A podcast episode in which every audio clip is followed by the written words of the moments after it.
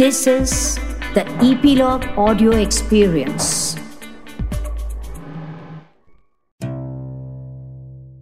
नमस्कार मी रीमा सदाशिव अमरापूरकर आणि epilogue media तुमच्यासाठी घेऊन आलो आहोत अरेबियन नाईट्स किंवा एक हजार एक रात्री ची ऑडिओ बुक मध्य पूर्वेतल्या या लोककथांमध्ये गुंफण आहे. मानवी नात्यांची आणि अद्भुत चमत्कारिक घटनांची. चला तर मग निघूयात या अद्भुत सफरीवर. शहाजादी ही गोष्ट संपवून आपल्या बहिणीला व बादशहाला म्हणाली तुम्हाला ही गोष्ट फार मजेची वाटली असेल पण मासे धरणाऱ्या कोळ्याची एक गोष्ट माहिती आहे मला त्यापुढे ही गोष्ट काहीच नाही. हे ऐकून बादशहा उत्तर देण्याच्या विचारात पडला. असं पाहून दिनारजादी बहिणीला म्हणाली ताई उजाडायला अजून बराच वेळ आहे. तर तोपर्यंत ती मासे धरणाऱ्या कोळ्याची गोष्ट सांग बरं. शहरियारनेही तसं करण्याविषयी अनुमोदन दिल्यामुळे शहाजादीने कोळ्याच्या गोष्टीला आरंभ केला. पूर्वी एकेकाळी एका गावी एक म्हातारा कोळी राहत असे. त्याला एक बायको आणि तीन मुलं होती. आपले जाळे रोज चारच वेळा समुद्रात टाकायचा त्याचा नियम होता. एका दुपारी तो समुद्रकिनारी गेला आणि त्याने सदरा वर खोचून घेऊन थोडं आत जाऊन नेहमीप्रमाणे जाळं फेकलं. ते तळाशी पुरतं बसल्यावर किनाऱ्यावर येऊन त्याच्या दोऱ्या तो खेचू लागला. पण ते फारच जड झाल्यानं वर येईना. तेव्हा त्याची सर्व टोकं किनाऱ्यावर वजनाखाली ठेवून त्यानं आपले कपडे काढले आणि आत बुडी मारून सगळ्या बाजूंनी गोळा करून ओढून ते किनाऱ्याकडे आणले. ते इतकं जड लागतं हे पाहून त्याला फार आनंद झाला आणि घाईघाईनं परत कपडे घालून आले तरी काय एवढे जाळ्यात म्हणून तो पाहायला गेला. बघतो तर त्यात एक मेलेलं गाढं होतं. त्याच्या वजनानं काही ठिकाणी जाळं तुटलं पण होतं. तो दुःखाने उद्गारला सर्वश्रेष्ठ थोर अल्लाशिवाय इतर कोणीही शक्तिमान व ऐश्वर्यशाली नाही. रोजच्या भाकरीची तरतूद सोडून ही काय विचित्र गोष्ट आली आहे माझ्या जाळ्यात? आणि तो कविता म्हणू लागला. जीवरात्री धोक्यात घालून किती करशील रे कष्ट? आणि फुकाते भाकर त्यात नाही हे स्पष्ट. कोळी दर्याच्या लाटांवर जाळे फेकीत राही. हिरे जसे तारे लखलख पण नजर भासे पाही. सकाळी जाळे भरून आणि आनंदाने घरी त्याच्यात गावले मासे गळ्यांना त्यांच्या खुरी. बाजाराला कोळी जाऊन बसे तिथे एक येई धनी. विकत घेतो तो मजेत मासे अन रात्रीत निर्घोर मनी. ठाऊक ना त्याला थंडी वारे ना लाटांचे थैमान कळे. धन्य भगवान जो ऐसे करी एकाचे कष्ट त्याची दुसऱ्यास फळे.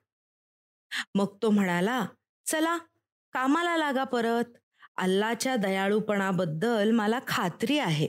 इन्शा अल्लाह आणि त्याने कविता म्हणणं परत सुरू केलं. दुर्दैवाचा पडता घाला समजतया चांगला. दुःख साहुनी वाटे आत्मा ताऊन निघतो भला. मनुजांपाशी करीन कुरकुर ठरेल तीरे वृथा.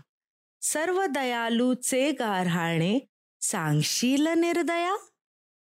मग त्याने जाळ्यातून गाढवाचे मढे काढून फेकून दिले आणि जाळे पिळून समुद्रात जाऊन पुन्हा एकदा फेकले. पण जेव्हा तो ते खेचू लागला तेव्हा ते पहिल्यापेक्षाही जड लागू लागले आणि किनाऱ्याकडे येईना. तेव्हा परत कपडे काढून पाण्यात बुडी मारून त्यानं ते ओढून वर आणलं. बघतो तर त्यात एक मोठा फुटका वाळूने भरलेला डेरा होता. हे पाहून त्याला फार वाईट वाटले आणि तो पुढील पंक्ती गाऊ लागला.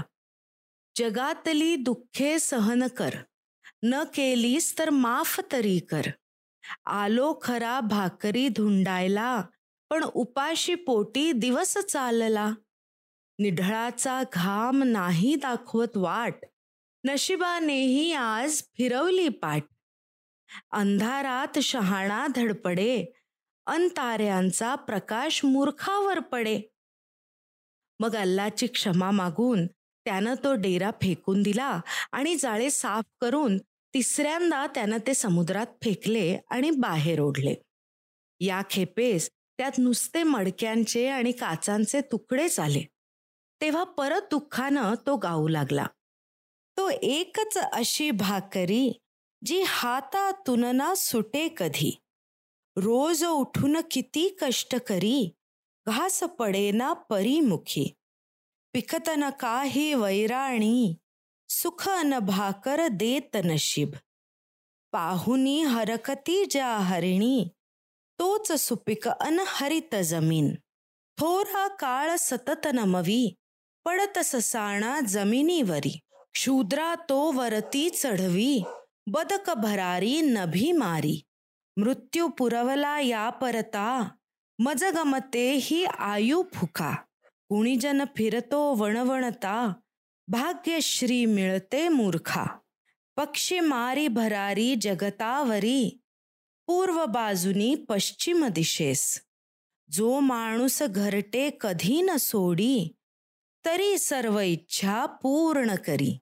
मग आकाशाकडे नजर लावून तो उद्गारला हे अल्ला हुमा तुला माहीतच आहे की रोज फक्त चारच वेळा मी जाळं समुद्रात टाकतो. माझे आज तीन वेळा जाळे फेकून झाले पण अजून माझ्या हाती तू काहीच लागू दिले नाहीस. म्हणून अल्ला या खेपेस तरी माझ्या पदरात भाकरी टाक. असं म्हणून अल्लाचे नाव घेतल्यावर त्यानं शेवटच्या खेपेस जाळे फेकले व ते तळाशी जाईपर्यंत तो थांबला. जेव्हा तो ते खेचू लागला तेव्हा ते परत कुठेतरी अडकून बसलं. त्रासिकपणे अल्लाशिवाय कुणी अधिक शक्तिशाली महात्मा नाही असं ओरडून तो पुढे म्हणाला मरो हे करंटे जिणे माझे दुःखाशिवाय त्यात काहीच नसे. पहाटे उठतो कुणी आनंदाने तो रात्री आधी दुःख पुरते जाणे. आणि मला जर विचारता सुखी कोण तर त्याच्याच कडे दाखविले असते मी बोट. मग सगळे कपडे काढून पुन्हा एकदा त्यानं तळाशी जाळे बसलं होतं तिथे बुडी मारली. त्याच्या दोऱ्या सोडून त्यानं पाहिलं तर आत एक काकडीच्या आकाराचं पितळ्याचं लांबट भांड होतं. त्यात काही भरलेलं असावं असं जडही लागत होतं. त्याच्या तोंडावर शिशाचा पत्रा डाख लावून बसवला होता आणि त्या पत्र्यावर सुलैमान दाविदचा मुलगा याच्या मोहरेच्या अंगठीचा शिक्का होता. हे भांडे पाहून मात्र कोळी आनंदला व स्वतःशी म्हणाला हा लोटा जर मी भांडी आळीत विकला तर त्याचे दहा दिनार तरी नक्कीच येतील. मग त्याने तो हलवला आणि जड लागतोसे पाहून तो पुढे उद्गारला भगवान जाणे काय आहे यात? आधी हा उघडून तर बघतो मग विकता येईल नेऊन पितळ बाजारात. त्याने आपला सुरा काढून शिशाचे ढापण टोकरून काढले आणि ते जमिनीवर ठेवून आतली वस्तू काय ती बाहेर पडावी म्हणून लोटा उलटा करून हलवला. आत तर काहीच नव्हते. त्याचा त्याला अचंबा वाटला. पण बघता बघता लोट्यातून धुरांचा एक लोट निघून आकाशापर्यंत पोचला. ते पाहून तो अधिकच चक्रावला आणि जमिनीवरही तो लोट सर्वत्र पसरला. खूप उंच आणि जाड झाल्यावर त्या धुराचा गोठून एक इफ्रित झाला. तो इतका प्रचंड होता की त्याचे पाय जमिनीवर असून डोकं आभाळाला टेकलं होतं. त्याचं डोकं एखाद्या घुमटासारखं मोठं गोल. त्याचे हात खोचेऱ्यासारखे लांब लचक तर तंगड्या डोलकाठीसारख्या जाड जाड होत्या. त्याचा चेहरा म्हणाल तर बाप रे! एखाद्या गुहेसारखं तोंड मोठमोठ्या खडकांसारखे दात घमेल्यासारख्या नागपुड्या लाल भडक जळत्या दिवट्यांसारखे डोळे आणि भयानक रागीट मुद्रा. जेव्हा का कोळ्याने इफ्रिताला पाहिले तेव्हा त्याला कापर भरून त्याचे दात वाजू लागले. तोंडाला कोरड पडली आणि आता काय करू तरी काय असं त्याला झालं. त्याच्याकडे बघून इफ्रीत ओरडला एक अल्ला सोडून दुसरा देव नाही आणि सुलेमान त्याचा प्रेषित आहे. हे अल्लाच्या प्रेषिता मला मारू नको. मी परत कधी तुला ना म्हणणार नाही की तुझ्या विरुद्ध काहीही करणार नाही. हे ऐकून कोळ्यानं विचारलं अरे मर्दा तू सुलेमान अल्लाचा प्रेषित याचंच नाव घेतलंस ना? पण सुलेमानला मरून तर अठराशे वर्ष होऊन गेलीत आणि आता आपण जगाच्या अंतकाळी येऊन ठेपलोत. तुझी गोष्ट आहे तरी काय? आणि तू काय केलं होतंस म्हणून तुला या पितळीच्या लोट्यात बसावे लागले? कोळ्याचे हे शब्द ऐकून तो दुष्टात्मा फुत्कारला. तो एक अल्ला सोडून इतर कुणी देव नाही. तर आता कोळ्या आनंदात आहेस तू? का रे बाबा? मला आनंद कसला व्हायचा आता? कारण आता लवकरच तुला दुःखी मृत्यू येणार आहे. वा रे परक्या इतकी चांगली बातमी मला सांगितलीस म्हणून स्वर्गाने तुझ्याकडे पाठच फिरवावी. काय म्हणून रे तू मला मारणार? मी तुझं काय वाईट केलंय? मी तर उलट तुला समुद्राच्या तळावरून काढून इथे जमिनीवर आणलंय आणि या लोट्यातून तुझी सुटका केली. पण इफ्रीत म्हणाला तुला मी कसा ठार मारू तेवढं सांग. इतर बडबड नको. अरे पण माझा गुन्हा तरी काय झाला? एवढी शिक्षा देतोस ते? ऐक तर मग माझी कथा कोळी म्हणाला. लवकर लवकर सांग तर. उत्कंठेने माझा श्वास माझ्या गळ्यातच अटकतोय. तेव्हा जिनीने सुरुवात केली. मी पाखंडी जिनींपैकी एक असून मी व सस्त्रल जिनीने सुलेमान विरुद्ध बंड केलं. तेव्हा प्रेषितानं आपला वजीर असाफ बरखियाचा मुलगा याला मला पकडायला पाठवले. त्यानं जोरीने मला धरून बेड्या घालून भिकाऱ्यासारखं सुलेमान पुढे उभं केलं. मला पाहताच सुलेमानने मला सच्चा धर्माचा स्वीकार करून अल्लाला शरण जायला सांगितलं पण मी त्याला नकार दिला. तेव्हा हा काकडीच्या आकाराचा लोटा आणवून त्याने मला त्यात कोंडलं व वरती सर्वश्रेष्ठ नामाची मोहोर करून मला पुरते बंदिस्त केले व तो इतर जिनींच्या स्वाधीन करून तो समुद्राच्या मधोमध फेकून देण्याची त्यांना आज्ञा केली. तिथे मी शंभर वर्षे राहिलो आणि मनात म्हणालो की या शंभर वर्षात जो कोण मला सोडविल त्याला मी पैसाच पैसा देईन. पण सर्व शतक आले नि गेले. आणि मी आपला होतो तिथेच. तेव्हा दुसऱ्या शतकात जो कोणी मला सोडविल त्याला पृथ्वीच्या पोटातील अमाप धन द्यायचा मी निश्चय केला. पण तेही शतक तसेच केले तिसऱ्या शतकात मी ठरवलं की आता जो कोण माझी सुटका करील त्याच्या तीन इच्छा मी पुऱ्या करीन. पण त्याही शतकात कुणी मजकडे आलं नाही. त्यानंतर मात्र मी फारच चिडलो आणि एकदम प्रतिज्ञा केली की आता जो कोण माझ्या मुक्तीस जबाबदार राहील त्याला मी ठार मारून टाकीन. आणि जशा प्रकारे मारायची त्याची इच्छा असेल तशा प्रकारे त्याची हत्या करीन. आता तू मला बाहेर काढलंयस तर सांग कसा मारू मी तुला? इफ्रीत बोलायचा थांबला तेव्हा कोळी म्हणाला काय माझं नशीब की आताच मी तुला सोडवायला धावलो. पण तू मला जीवानिशी सोड म्हणजे अल्ला तुलाही वाचवेल. मला ठार मारू नकोस नाहीतर बघ तुझ्याही मागावर अल्ला कुणीतरी तुला ठार मारायला सोडी तेव्हा तो दुराग्रही जिनी म्हणाला तुला मेलं तर पाहिजेच आणि त्याला काही इलाज नाही. तेव्हा कसे मरायची तुझी इच्छा आहे ते एकदा सांगून टाक. इतकं सडेतोड उत्तर मिळालं तरीही कोळ्यानं पुन्हा एकदा विनवलंच. तुझी सुटका केल्याचं बक्षीस म्हणून तरी मला जीवनदान दे. पण इफ्रीतनं परत फटकारलं. अरे ती माझी तू केलेली सुटकाच तर तुझ्या मुळावर आली आहे ना. तू मला बाहेर काढलं नसतंस तर मी तुला मारलं नसतं. खरं आहे रे इफ्रिता ज्याचे भले करावे तोच शेवटी उलटतो. म्हणतात ना आपण ज्याचे करू भले तोच आपले चिंतेल बुरे. दुरात्म्याच्या कष्टांना लागतात सदा हीच फळे. ज्याने म्हणून दुष्टाचे केलंय बरे त्याचे होई उमी अमीरच्या शेजाऱ्या गत खरे. हे ऐकून निफरीत रागावला आणि ओरडला बस कर ही बडबड आणि लवकर मरायला तयार हो. तेव्हा कोळ्यानं विचार केला की हा जिनी आहे तर मी माणूस. मला अल्लानं चांगलं हुशार डोकं दिलंय. ते वापरून या विनाशातून मी माझी सुटका करून घ्यायला पाहिजे. त्याने जसा माझ्यावर आपला आक्कस आणि दंडेली यांचाच जोर लावलाय तसा मीही फक्त माझी बुद्धी चालवून काही तोड काढतो. असं योजून त्याने इफ्रितास विचारले मारणारच तर तू मग मला. आणि उत्तरादाखल होकार मिळताच तो चटकन म्हणाला. तर मग दावीदचा मुलगा सुलेमान याच्या मोहरेच्या अंगठीवर कोरलेल्या सर्वश्रेष्ठ नामाची शपथ. मी तुला एक गोष्ट विचारतो. तिचं खरं उत्तर देशील का? इफ्रीत म्हणाला हो परंतु सर्वश्रेष्ठ नावाचा उल्लेख ऐकून त्यास भांबावल्यासारखं झालं आणि थरथर कापत तो म्हणाला पण चटकन विचार.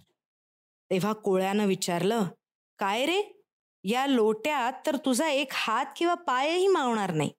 तर तू सबंधच्या सबंध कसा काय राहिलास? इफ्रीत म्हणाला काय? मी सगळा या लोट्यात होतो यावर विश्वास नाही तुझा? नाही बुवा. मी माझ्या डोळ्यांनी तुला सगळ्याच्या सगळा आत बसलेला बघितल्याखेरीज आपला नाही विश्वास बसणार. आणि तेवढ्यात शाहजादीने पहाट झालेली पाहिली आणि ती बोलायची थांबली. तेव्हा तिची बहीण तिला म्हणाली तुला झोप येत नसेल तर मग ती गोष्ट पुरी कर ना. आणि शाहजादीने गोष्ट पुढे चालू केली. हे राजा माझ्या ऐकण्यात आले आहे की कोळी जेव्हा म्हणाला खुद्द या डोळ्यांनी तुला आत गेलेला पाहिल्याखेरीज तू इथे या लोट्यात राहत होतास यावर माझा नाही बसणार विश्वास तेव्हा इफ्रिताला एकदम कापरे भरले आणि त्याची वाफ बनली आणि ती आकुंचन पाहून हळूहळू लोट्यात घुसली. लवकरच सर्व वाफ आत जाऊन बसली. हे पाहताच कोळ्याने झर्र दिशी जवळच पडलेले शिशाचे झाकण उचलून चटकन लोट्याच्या तोंडावर परत घट्ट बसवलं आणि तो ओरडून इफ्रिताला म्हणाला आता कसे मरायचे तुला सांग बघू चटकन. अल्लाची शपथ. मी तुला परत समुद्रातच फेकतो कसा. मग मी इथेच किनाऱ्यावर एक झोपडं बांधून राहीन आणि येणाऱ्या जाणाऱ्या कोळ्याला इथे मासे पकडण्यापासून सावध करीन. या पाण्यात एक इफ्रीत राहतो जो आपल्याला पाण्याबाहेर काढून सोडवल्याचे बक्षीस म्हणून आपल्या मुक्तीदात्यालाच ठार मारतो. तेव्हा सावध राहा असं मी सगळ्यांना सांगेन. हे जेव्हा का इफ्रिताने ऐकले तेव्हा त्याला समजून चुकलं की आपण आता या बिनसुटकेच्या तुरुंगात कायमचे अडकलो. आणि या कोळ्याने आपल्याला चांगलेच चकवले. त्यानं बाहेर पडायची धडपड केली पण ती सुलेमानच्या मोहरेमुळे निष्फळ ठरली. तेव्हा तो अगदी मऊ आला आणि नरमाईनं म्हणाला अरे मी तुझी आपली नुसती मजा केली. यावर कोळी उद्गारला हट खोटारड्या दुष्ट नीच इफ्रिता आणि लोटा घेऊन तो समुद्राकडे निघाला. इफ्रितातून किंचाळत होता नको नको. आणि हा त्याला ओरडून उत्तर करत होता फेकतोच मी आता तुला. त्याचा निश्चय बघून त्या इफ्रितानं आपला आवाज एकदम खाली आणला आणि आजीजीनं तो म्हणाला काय रे कोळ्या आता माझं काय करणार तू? तेव्हा कोळ्यानं परत ठासून त्याला समुद्रात फेकतो असंच सांगितलं. तिथेच तुझे एक हजार आणि आठशे वर्ष चांगलंच लोणचं झालंय आणि तिथे मी तुला आता अल्लाच्या न्यायदिनापर्यंत ठेवून देणार आहे. मी तुला विनवले नव्हते की माझा जीव वाचव म्हणजे अल्ला तुझा पण वाचवील. पण तू मोठ्या गुरमीत मला धुडकारलेस. आता अल्लाच्या कृपेनं तू माझ्या हाती सापडलायस आणि मी तुझ्याहून कितीतरी अधिक हुशार आहे. इफ्रीत परत म्हणाला अरे मला बाहेर काढ. मी बघ तुला किती धन देईन. छे तू खोटारडायस अगदी. तुझ्या माझ्यातला हा सामना म्हणजे युनान राजाचा वजीर आणि शहाणा दुबान यांच्यातल्या सारखाच आहे म्हणायचा. तो काय बुवा? तेव्हा कोळ्यानं सांगायला सुरुवात केली वजीर आणि शहाणा दुबान यांची गोष्ट. स्वतःचा जीव वाचवण्यासाठी शहरियार बादशाहला शहजादी या त्याच्या राणीने सांगायला सुरुवात केलेल्या या गोष्टीचा आजच्या भागाचा शेवट इथेच. यानंतर आपण लवकरच पुढचा भाग काय आहे आणि ही गोष्ट पुढे कशी चालू राहते हे ऐकणार आहोत. आमचा हा शो तुम्ही इपिलॉग मीडिया वेबसाईटवर किंवा तुमच्या आवडत्या पॉडकास्ट ॲपवर जसं की Jio Saavn Apple Google podcast Castbox Spotify Hubhopper या सगळ्यावर ऐकू शकता. आणि हो आमचा हा शो सबस्क्राईब करायला अजिबात विसरू नका हां. आणि सोशल मीडियावर ज्या वेळेला याबद्दल लिहाल त्यावेळेला ॲट इपिलॉग मीडिया असं आम्हाला टॅग सुद्धा नक्की करा. आणि जर तुम्ही ॲपल पॉडकास्ट ऐकत असाल तर आम्हाला रेट करायला अजिबात विसरू नका. म्हणजे इतरांनाही कळेल की ही गोष्ट ऐकताना कशी मजा येते ते. धन्यवाद.